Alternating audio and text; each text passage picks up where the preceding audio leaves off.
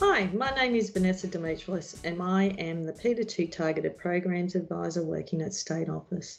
And I'm joined today by Janice. Hi, Vanessa, and hi, listeners. My name is Janice Gorry and I'm the P2 Initiatives Officer based in Moree. And we have devised a number of podcasts around the subject of how students become literate in the preschool to U2 age groups. Today's podcast is about the oral language development of children and how it is shaped by their early experiences and interactions with peers and adults, and also considering how we as teachers can build an understanding of the child and help them to develop. The title we have given to today's podcast is Oral Language Development and Tuning In. This title has been based on the research from Dana Suskind. She emphasises the three T's tuning, talk more, and take turns as ways of interacting to build students' oral language skills. This is important as it is often stated that there is a huge gap between the oral language skills of children due to prior experiences and exposure. I think a good starting point for today, Janice, would be defining oral language. Yeah, Vanessa, that's something that we can really think about, isn't it? Because it really consists of groups and combinations of words and it's a prime means of communication between people. And it's not, not only the only means of communication because we have gestures and expressions, and we can break it down into expressive and receptive language. What do you think, Vanessa? Yeah, I think it is a great consideration to think of that language is not just about communicating orally, it's also about the interactions, but it's also about um, the listening as well. It's um yeah have to be able to listen well and understand language to be able to interact with language as well. So you know it's that whole um it's a whole scheme of things. It's not just about you know communicating orally. Yeah, because it's amazing when we talk about uh, it consists of groups of words and how those groups of words come together. And I mean, you think about it from zero to five how does that happen? So, if we look at the whole child and think about, um, particularly if we can perhaps think about the zero to five, and the brain is really um, at a place where it's ready, so ready to learn language.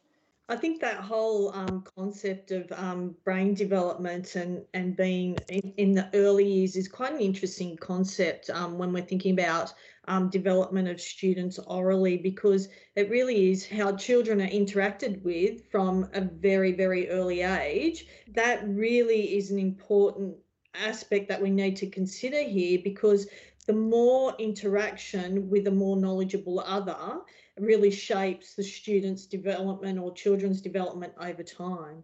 So knowing that, I think, you know, we can key into some of um, Nathan Wallace's um, research here and some of his thoughts, thinking about the importance of the thousand days and the journey and the neurodevelopment of children um, earlier on. And, you know, that whole concept of that um, learning processes for thought is more important than knowing and rote learning things too. I think it's that concept of while they're young and their brains are forming, let's help and encourage students and children to understand this process of learning and interacting um, orally and extending that. Yeah, because it's the richness of the experiences and having those prolonged responsive interactions within those experiences. And those experiences must be responsive so that the children have that ability to engage with the content and they can process the content so that they mm. understand. Mm.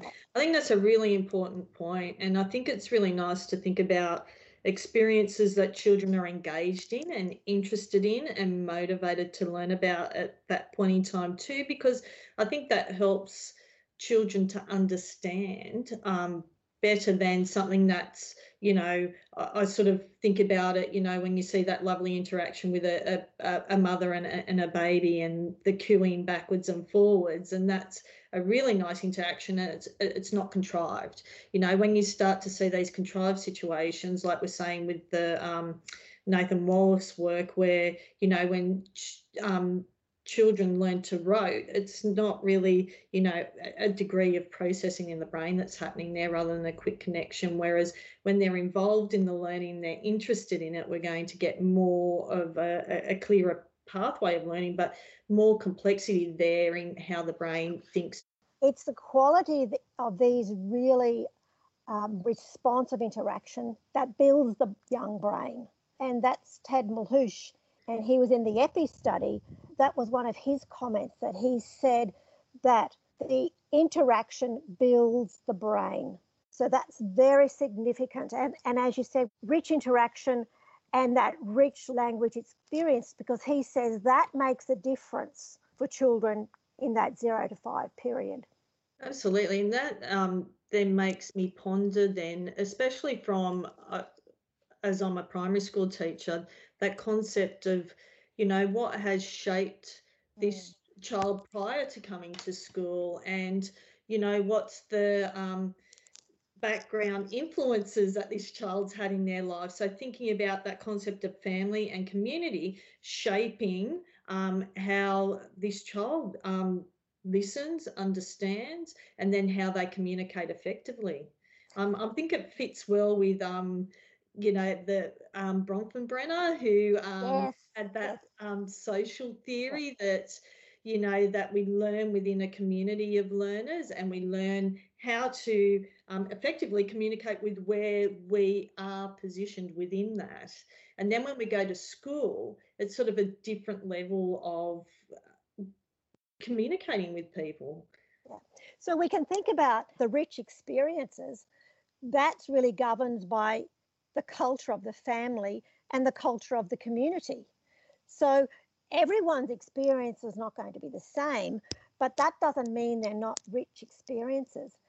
And I mean, as the children get older, they will engage with lots of other people in their community and their family. It might be their extended family, or they might be in the community. They might be going to a daycare centre. They might be going shopping with mum. They'll be they'll be different, and they might be going shopping with mum in inner city Sydney or shopping with mum in rural New South Wales. They'll be quite different. So mm. the language that they develop and the vocabulary they develop through those experiences will be different. Mm, absolutely, and I think too it's quite interesting to consider that um, there are different levels of demands of language on children in that like we're saying within the household how they communicate would be different to actually how they go and communicate at the shop or how they communicate with people out in you know a different context how they communicate with other children in the playground but it also makes me consider about then the differing demands of language when they come to the classroom or they're coming to the preschool and um, what are your thoughts on that, Janice? Yeah, because because that's another dimension, isn't it? Because we now are putting children in a much more formal situation, and a situation where, for some children, they have not experienced it. So these experiences that they have are really going to have to be made explicit, and they're going to have to be taught the protocols of the experiences, and also then we use language in a very different way at school, don't we? Because it's a lot about functions. You know, we talk about um, explaining and um, challenging and telling stories, and you know, it's just so different to what they that a child might have experienced at home. Absolutely, and I think you know background experience um, shapes how the child interacts, but it's also um, like it influences the vocab that they're able to use as well. And the vocab of school is um, so different to the vocab that we use when we're communicating with our parents and, and family at home. So um, I think as teachers, I, at times we need to remember that and, and really, like we're saying, that the title of the podcast is tuning and, and really think about how to tune into these children and know acknowledge what they're bringing from home, but then go, well, here's the language demands of what we're considering in the school environment and this is what i need to build in in the children you know by listening to how they are communicating but also thinking about not just are they communicating meaningfully but what vocab are they using? How do we mm. need to you know build up that vocab knowledge That's and what right. they need to know. And it's going back to the tuning in and tuning in, in is important for young children whether they're learning the first words or whether they're in school because without tuning in we can't uh, gear our our instruction or our conversation to that child. So we don't want it to be too easy and we don't want it to be too hard we want it to be just right. And so that's the tuning in that's why it's so important that we know our child and we know about their child and their, their background so mm-hmm. that we can get that teaching spot on for them. Absolutely. It makes me then think you, the way you just said that, Janice, the Goldilocks. Yeah. But on top of that, it, it always um, makes me think of um, the zone of proximal development as yeah. well, and really acknowledging that these children are all starting with something, um, and it's knowing how to tune in and hear what they are bringing, but then knowing, well, okay, to help this child develop further, these are the next steps that we're going to take because that's what sits within their um, learning propensity. That we're not making things too hard for students to grasp, we're making it just right. I think, have you got a little story to share with us too, Jan? Uh, that's right. Yes, I did work work with a little child from Bangladesh in a in a childcare centre, and of course, you know when children um, come into your classes, they this little child had spoke her home language. She had no English whatsoever, and they always say, don't they, that if they're very competent in their first language, then it's an easier shift into their their second language. And so I wondered whether this child had the competency in her first language, and I travelled home on the bus, and this little girl was there with her mum oh my goodness, when I listened to that conversation, she was more than competent in her first language. So that gave me an insight into that bridge then into the second language. So, you know, it, it, you can be looking at anywhere, any place to find this information about children, isn't it? Mm, absolutely. And I think that um, being a teacher, that is our job to be able to open up those opportunities and I think it's also considering how, because I've had students that have come to school and been selective mutes. So it's how can I open up an opportunity for this child to be able to communicate with me or maybe even that I see them communicating like you did, Janice, with mum on the bus, or that I could see them communicating with other children in the classroom or when they're playing out in the playground. How can I get evidence of what this child is bringing? And for me, um, I always love finding that little way in, but it's knowing, you know, what their interests are, what their motivations are, because I think if we can really pinpoint that in, in students and know, okay, what's of interest to them, I think that's the way in to getting students engaged and talking with students when they are engaged and developing language that way. Yeah, uh, the playground's a really great place to to observe children, isn't it? Because you find out so much more about them. I'm thinking now then um, about in the, the classroom, particularly how we create spaces for children to develop their talk. You know, what is it that we need to have in our classroom that will foster talk? Because we do know that oral language is the basis for later reading and writing. And so we need to make sure that platform for later literacy development is solid and and very firm and very supportive of future learning. Oh, absolutely. And within those um, creating spaces, it's nice to have that informal interactive space to work with students as well. Or, you know, like we said before, it could be peers. So they could be working with friends in little spaces and not that you're going to be hovering over the top of children, but that you're listening and you're aware of what children are saying and bringing to conversations, and you know, even being that um, role of being the other, the knowledgeable other as a teacher, but also um, engaging in a way to keep conversations going with children too. As I've been reading, uh, the literature is telling me that many uh, interactions in the classroom uh, the IRE is the initiate, respond, evaluate. And that doesn't allow the environment for children to do a lot of talk or to, to have that sustained talk. Mm. So that might be just a pondering point for people to think about. Are there periods of sustained conversation where where children use their language for functional purposes like questioning and um, mm. interacting and uh, um, you know, expanding on information, yes. describing.